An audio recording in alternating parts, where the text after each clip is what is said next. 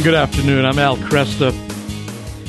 The Holy Spirit, of course, is the great gift uh, that we receive, but there are many gifts, say small g, uh, that we receive too. Uh, we, of course, we in the, con- in the um, sacrament of confirmation, we talk about the seven gifts: the Holy Spirit, the fear of the Lord, piety, knowledge, fortitude, counsel, understanding, and wisdom. And uh, I have to say that in many cases uh, these are forgotten uh, after after confirmation, and uh, in some ways they even take a back seat. If you're in Catholic charismatic circles, uh, they unfortunately take a back seat to the gifts mentioned in 1 Corinthians uh, chapter 12 through 14, and Romans chapter 10. Well, we have a, a wonderful new study of the seven gifts of the Holy Spirit and uh, that we associate with confirmation. Dr. Kevin Vost uh, has written it. It's called The Seven Gifts of the Holy Spirit Every Spiritual Warrior's Guide to God's Invincible Gifts. Kevin is the author of more than a dozen Catholic books, and uh, he's written. Um, uh, he's excuse me. He's appeared on hundreds of Catholic radio and television broadcasts. Travels regularly across the United States and Ireland, and it's good to have you back, Kevin. Thanks. It's my pleasure, Al. You, you, mentioned the hundreds of broadcasts, and I will point out the first one I ever did was with you. So it's also a great pleasure. Always a pleasure to be speaking. I'm, I'm very proud that that's the case. Thank you. Uh, this I, I, don't know if this is your experience in, in talking with people, but uh, these uh, seven gifts are often forgotten. Uh, they're talked about during confirmation, uh, but then they're often neglected. And in practical, in practically speaking, do you find that?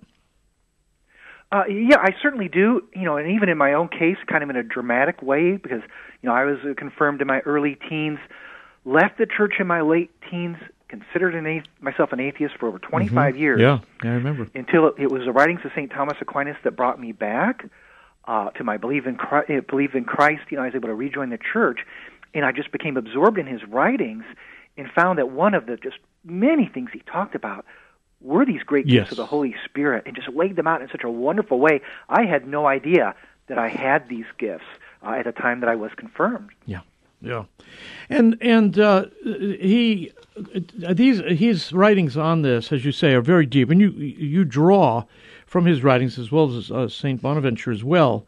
Uh, where do you like? Where do you suggest that people begin uh, with this topic? Yeah, with the topic it, it, itself, you know, uh, I lay out there. If you go to Thomas himself, his Summa Theologica, he has articles in there where he talks about the the seven gifts just in general. You know, what are they? How are they different from things like virtues? Mm-hmm. And then later in there, in special sections, he goes through one by one in great depth each one of the gifts. So, so in my book, in the first chapter there, mm. I give kind of a master table yep. so people know exactly where to go. In the Summa. And I'll mention, so, yeah. In the yeah. Summa Theologica, yes. Mm-hmm. And then St. Bonaventure, you mentioned, the great Franciscan who was Thomas's uh, contemporary. He also gave a series of Lenten sermons on each one of the gifts, and it's in book form in what are called his collations on the seven gifts of the Holy Spirit. Those are also a very wonderful resource to, to dig in to these gifts and really to see the way both he and Thomas mined the scriptures to really bring these gifts to life. Why are these gifts important? Well, one one the reason they're important that they're aids that God has given us to to attain heaven with Him. Mm-hmm. You know, they're they're actually given to us. You know, at the time of baptism, when God grace God's graces flow into our soul, the, these gifts are there. We mentioned confirmation. That's when they're all strengthened. Right. So they're there for us, flowing through those theological virtues of faith, hope, and charity. So again, you know, there are special gifts that God gives us to help attain our goal and become become saints and become spend eternity with Him. Um, what does it mean to surrender uh, so that these gifts can be received? Yes, there too. And again, like a difference between the, the virtues and the gifts. Uh, natural virtues build upon our God-given natural powers. So yes. we need to like, you know, to learn how to be temperate, to control our our desires for things, or to be brave and have fortitude. But these gifts, they are specially given to us from the Holy Spirit, and they make us uh, uh, amenable not only to our the best of our human reason, but to the stirrings of the Holy Spirit Himself. So, so we need to submit in that these are not something that, that we earn. That we, we can't pull ourselves up by our own bootstraps and, and grab these gifts. They are freely given from the Holy Spirit, but it's up to us to, to surrender to Him, to submit to it, to be docile, to be open to His teachings. And the first step is just you know, simply maybe learning about Yeah, these gifts, how that's- we that's can right. even appreciate them. Sure. Well, let's do that. Let's begin with the fear of the Lord. Uh, let's. Uh, this is often uh, this concept of the fear of the Lord is mocked by people who don't understand the Christian tradition. Uh, what do we mean when we say fear of the Lord? And that's right. I've heard that mocking, you know, from secularists. Well, what kind of God would want us to fear Him? Right. Uh, but we need to see exactly what we're talking about with the different kinds of fear. Uh, and St. Thomas and St. Bonaventure, and, and they're pulling from the scriptures, they talk about a fear of the Lord that's called a servant or servile fear. And this is kind of like the, the lowest form of the fear of the Lord, where we're fearing uh, punishment. You know, we, we realize, you know, the, the, the reality of sin, that we're in sin. We don't want to be punished. We don't want to, you know, suffer in hell. We don't want to maybe have even the worldly problems that come to us and our loved ones when we sin. So this is kind of a fear of the Lord. The servile fear is when we, we don't want to have that punishment, so we're going to try to reject sin. But we know from Scripture that you know perfect love casts out fear, Right. and the true fear of the Lord that's this gift of the Holy Spirit is what's called a filial fear, and this is a loving fear, not where we're fearing, uh, dreading sin so much because of our punishment, as much as we love God so much we don't want to let Him down. So it's the kind of fear you know that we might have uh, for our parents or for our loved spouse. You know, we don't want to sin because we don't want to offend them. We don't want to let them down. So this is the, the true, you know, fear of the Lord that we're going to try to open ourselves up to. To love so God so much, we don't want to even think about sin because we know it would offend uh, God. So this this has, I guess, this is dependent upon a sense of His holiness. Yes, exactly, exactly. That's where we have the sense that, that God is, you know, awesome uh, and holy. He's not just a, you know, the judge who's going to mete out punishment, but he's also the source of all love. You know, he wants us to to ask for his forgiveness when we do sin. He's always ever merciful. So it really is. Uh, we can look at all these gifts as kind of like rungs up a ladder towards God, and even this very first one, the fear of the Lord, is in itself, you know, very majestic and, and opens our hearts to realizing just how awesome and loving God is. Yeah, and again, fear of the Lord is not incompatible with the concept of God's mercy. And I, I think we, we have to trust the the tradition here uh, and just spend some time thinking through these things and, and studying. And of course, that's one of the good reasons to pick up this book, uh, the Seven Gifts of the Holy Spirit. Um, what is the relationship between fear of the Lord and mercy? Yeah, the fear of the Lord and mercy there too. Um, you know, we can have like an inappropriate type of fear of the Lord if we become, for example, uh, scrupulous. You know, we think we have to do everything, you know, just right, and we're not going to give that forgiveness. It's almost like we're we're ignoring God's mercy. We're focusing too much on this concept of justice. One of my favorite examples of God's mercy comes from Saint Catherine of uh, Siena, and when God had spoken to her in, in what uh, written down as her dialogues. At one point, he tells her about Judas, and he said, "You know what? The saddest thing about Judas was not that he betrayed, betrayed Christ, but he did not think that God would forgive him after he had done that. You know, so so that despair, Yeah. that God's mercy would be there even for Christ's betrayer. So it's, it's certainly there for us. Yes, yes, yes. That that is uh, a big difference. Uh, it's often pointed out between uh, Judas's destiny and and uh, Saint Peter's. Um, The capacity, uh, the difference between remorse and repentance, the capacity to receive forgiveness and mercy. Uh, let's move to the second one here, because piety is a word that we don't really use much anymore, and it has this, you know, kind of a saccharine quality, a little, even a little bit phony sound to it. What, what do we mean when we say piety? Yeah, and that is true. You know, we have this kind of this slurred idea that the pious person maybe is just focused on these you know, particular devotions, maybe missing the big picture. Yeah, yeah, Uh, but you know, it really comes from words that, that relate to uh, a sense of a special respect for one's uh, father or fatherland.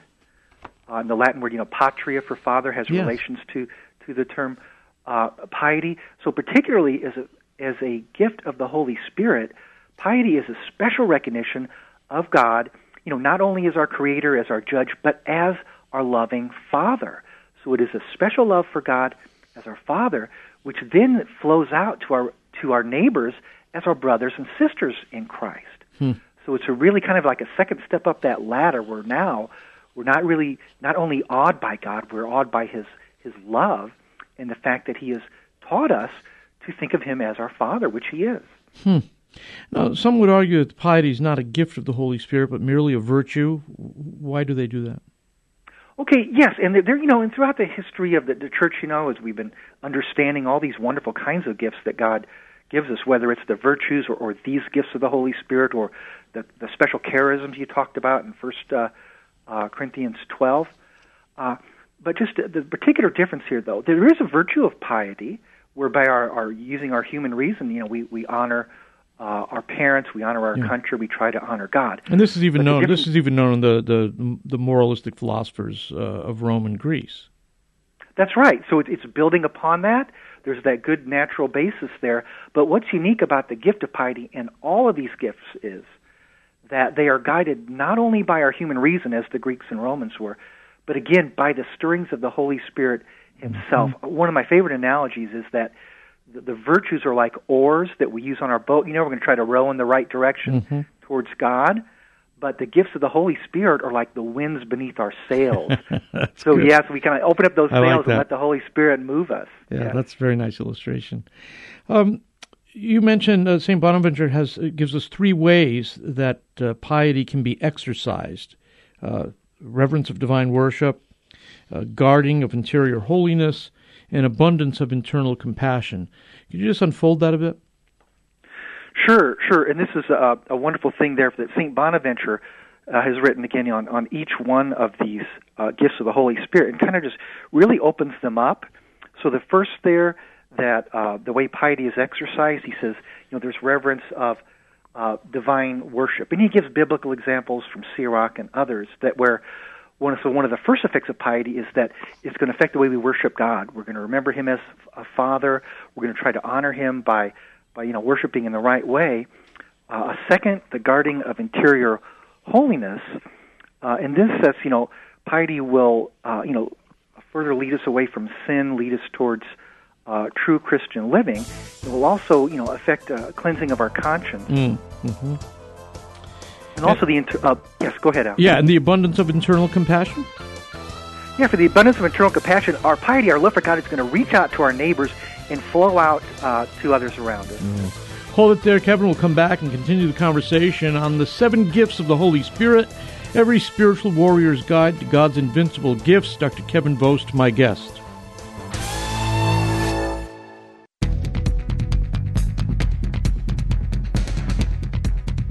Good afternoon. I'm Al Kresta. With me, Dr. Kevin Vost. He's uh, given us a wonderful offering called The Seven Gifts of the Holy Spirit, every spiritual warrior's guide to God's invincible gifts. And again, uh, these are given to us uh, in baptism, uh, but we tend to talk about them in relationship to the, in our catechetical uh, I've noticed in, cat, in our catechesis, we tend to talk about them, especially in relationship to the gifts of uh, to the uh, sacrament of confirmation. And these gifts are the fear of the Lord, piety, knowledge, fortitude, counsel, understanding, and wisdom. And we're taking a look at them uh, one at a time. We last uh, segment we talked about fear of the Lord. We talked about piety. Now, what is meant by knowledge? That's one of those words that seems to cover so much ground. Uh, I wondered how do, how do we uh, define knowledge in terms of the gifts of the Holy Spirit? Yes, and, and we also have uh, related gifts we could possibly talk about later, understanding and wisdom. Yes. Mm-hmm. And they're mm-hmm. all, in a sense, they all bear some kind of a relationship to knowledge. Uh, but this gift of knowledge, uh, in particular, kind of has two aspects. Well, um, the word for knowledge in Latin, scire, comes, uh, we derive our word science from it. Mm-hmm. So the word or the virtue of knowledge is also called the virtue of science at times. So we know that science, through science, we understand, we learn about the world. And through this gift of knowledge, it also gives us a greater understanding of the things in the world, but but we see the things of the world not as beings in their own just by themselves, but but as creatures. Mm-hmm. So it helps yes. us see how created things reflect the glory of God. So there's that one aspect of this knowledge when we look out into the world and see how it reflects God. And the second aspect is the knowledge that comes from, from the articles of our faith. So as Christians, you know, we're, called to, to learn the articles of our faith, to try to have a, a deeper relationship with them. and this gift of knowledge also helps us get a firmer, uh, deeper understanding. So we can we can say that uh, the articles of faith are a matter of knowledge. That's right. As we as well, yeah. They're you know they're they're they go beyond reason because they're revealed Right. to us. But as we as we ourselves understand them and conceptualize them, they are you know held in the form of our human knowledge. Yep, yep. Yeah, I think I, sometimes people try to drive a wedge uh, uh, between knowledge and reason at this point, and uh, I think that's a, again, it's it's a it's a false trail. Um, in, you write here that Pope St. John Paul II explained in his encyclical on faith and reason that some Christians adhere to a kind of fideism, a belief that faith alone is all we need to guide us to truth without due regard for reason and knowledge. So, it, it, those who maintain that, do they see no role for right reason in uh, our salvation? Uh, there are some, you know, if we would take the extreme extreme folks that might be, you know, like like the Bible alone and in the extreme, mm-hmm. that we're just just going to go based on what's revealed to us, but not realizing the the importance of also using our God given reason to reach a deeper level of understanding. And also, I see, you know, one problem with this approach is if we're going to, especially in our day, if we're going to reach out to people who have, who have lost the faith Yeah. and and won't start there.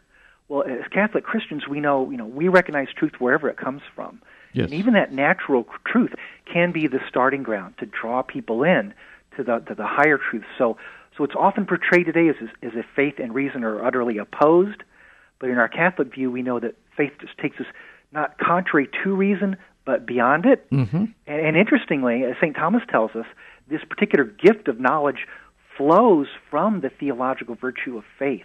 So we're given this faith, and it, and it can lead us through the Holy Spirit to even ever deeper levels of knowledge. Yes, yes. Well, while we're at it, uh, let's let's talk about understanding and wisdom here, uh, since they are related to knowledge. And uh, how are they distinguished?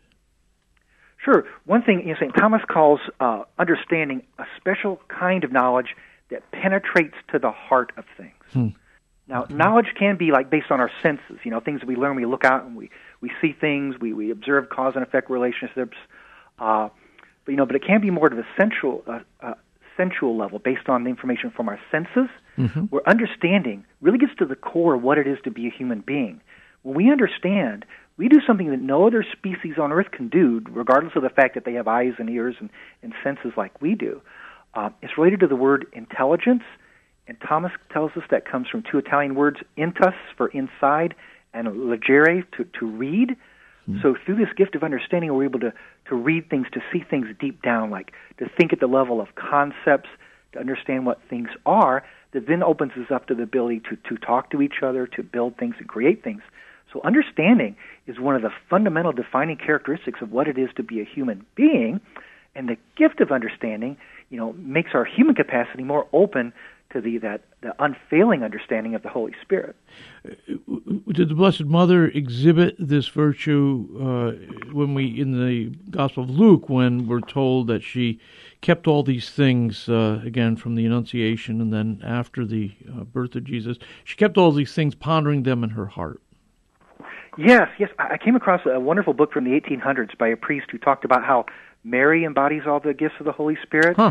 And yes, he, yeah, he pulls out these nuggets here that uh, at the birth of Christ, uh, while the inhabitants wondered at what the shepherds told them, it said, yes, Mary kept all these things, pondering them in her heart.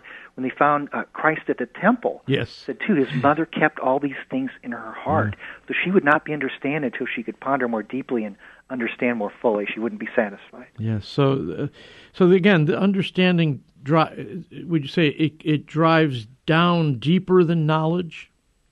Yes, that's why it's like it's like a deeper form of knowledge, and at times it can even help us understand the limits of our knowledge. When we sometimes might get a sense of that, that awesomeness of God, that wow, you know, He Yes. is there, He's always with us, but we will never fully grasp His essence while we're here on on Earth. Okay. Uh, now, wisdom. Uh, how is this distinguished from knowledge and understanding in this uh, in the gifts of the Holy Spirit? Sure, and wisdom is considered, you know, the highest of the gifts. It's the first one mentioned in Isaiah 11, uh, uh, 2 to 3, coming down from God. And, and wisdom uh, is kind of like the overarching gift that, that ties them all together. And one way to distinguish it fr from knowledge knowledge starts like uh, from the earth and works its way up to God, whereas wisdom starts with the divine things of God. And a beautiful example I've heard is from if you look at the Gospel of St. Matthew, he starts with Christ's human genealogy, starting with you know the things of the earth, and then brings us up to Christ's divinity. Mm-hmm. Whereas, so there's the gift of knowledge, you know. Whereas the Gospel of St. John, you know, we start at the beginning. And the beginning, in the beginning was the Word. Yes. So here we're starting with divinity and then showing how uh, the, the divine became incarnate in Christ and walked upon the earth. So it's kind of like the two approaches. The Matthew approach is of the gift of knowledge, starting from the earth and working towards heaven, and the gift of wisdom is like that highest divine wisdom. And once we embrace it, it will also change the way we look at everything on the earth. So this does take us as well beyond reason. Yes, exactly. As a gift, again, as a gift of the Holy Spirit, yeah. it's coming from the Holy Spirit, and also St. Thomas is the, the word itself, the sapientia in Latin, comes from words meaning well, science again, like knowledge, but that first word sapida means something like we would savor or taste. So this wisdom from the Holy Spirit is not just something dry and intellectual. I mean, it's something we actually savor and enjoy it. There's a special kind of joy that comes with this wisdom that is a gift. Hmm, that's interesting. Um, you mentioned too, uh, Bonaventure has seven pillars of wisdom, which I was unaware of here. Uh, chastity, innocence of mind, uh, moderation in speech, docility and affect, uh, generosity in action, maturity of judgment, uh, sincerity of me- of intention. Uh, I mean, this. How are these? Why are these related to wisdom? I guess is what I'm asking. Yeah, and it's interesting. It's a very interesting uh, little uh, explanation here by Saint Bonaventure because one, he just starts using some biblical analogies where wisdom's compared to a house. Yeah. For example, Proverbs twenty four three to five says, "By wisdom a house is right. built; by understanding it's established, and mm-hmm. by knowledge its rooms are filled with pleasant, uh, precious and pleasant riches." And also Proverbs nine one, "Wisdom has built her house; she has set up her seven pillars." So then Bonaventure asks, well, what are these seven pillars? And even asks, I think it's kind of humorous, he says, should I just make these up out of my own head? but he says, no, they're there in Scripture. So what he's doing with those seven pillars, he's pulling from uh, James 3.17, where it says, but the wisdom from above is first pure and then peaceable, gentle, open to reason, full of mercy and good fruits, without uncertainty or insincerity. So there is one example of how Bonaventure pulls a scriptural verse and then he goes on to elaborate on each one of those characteristics as a pillar of wisdom. That's fascinating. That is fascinating. Um, I want to come back to this question of sincerity then, since that's the seventh of these uh, pillars of, of wisdom. And uh, sincerity of intention. Uh, there's a lot today in our society. There, there's the notion that uh, every as long as a person is sincere, uh, he's all right. Um, as long as he means well and he's earnest and sincere, then regardless his truth claims about God, uh, well, that's fine. Uh, that's certainly not the biblical position. It's not the position of the church. Uh, so what I'd like you to do is just talk about when we discuss sincerity of intention. What do we mean? Yes, and here, you know, thankfully, you know, St. Bonaventure really uh, fleshes this out.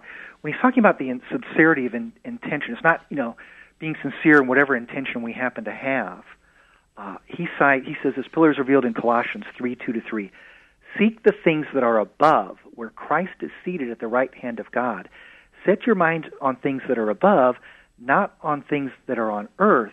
So to be sincere then with our intention, we are going to be focusing on those things of God we're not going to pronounce our judgment on what we think is moral or immoral unless we've been docile to, to, to learn those things from the church. Mm-hmm. So, so by seeking this, uh, accepting the gift of wisdom and the sincerity that goes with it, it implies all the gifts that come before it. We're going to fear God. We're going to reject sin, you know, as defined by God, as clarified through our church. So, yes, it's not just a matter of you know, being true to your conscience it's being true to your conscience when you have faithfully tried to form that form conscience. that conscience. Yeah, very good. Uh, let's talk about fortitude, one of the seven uh, gifts of the Holy Spirit.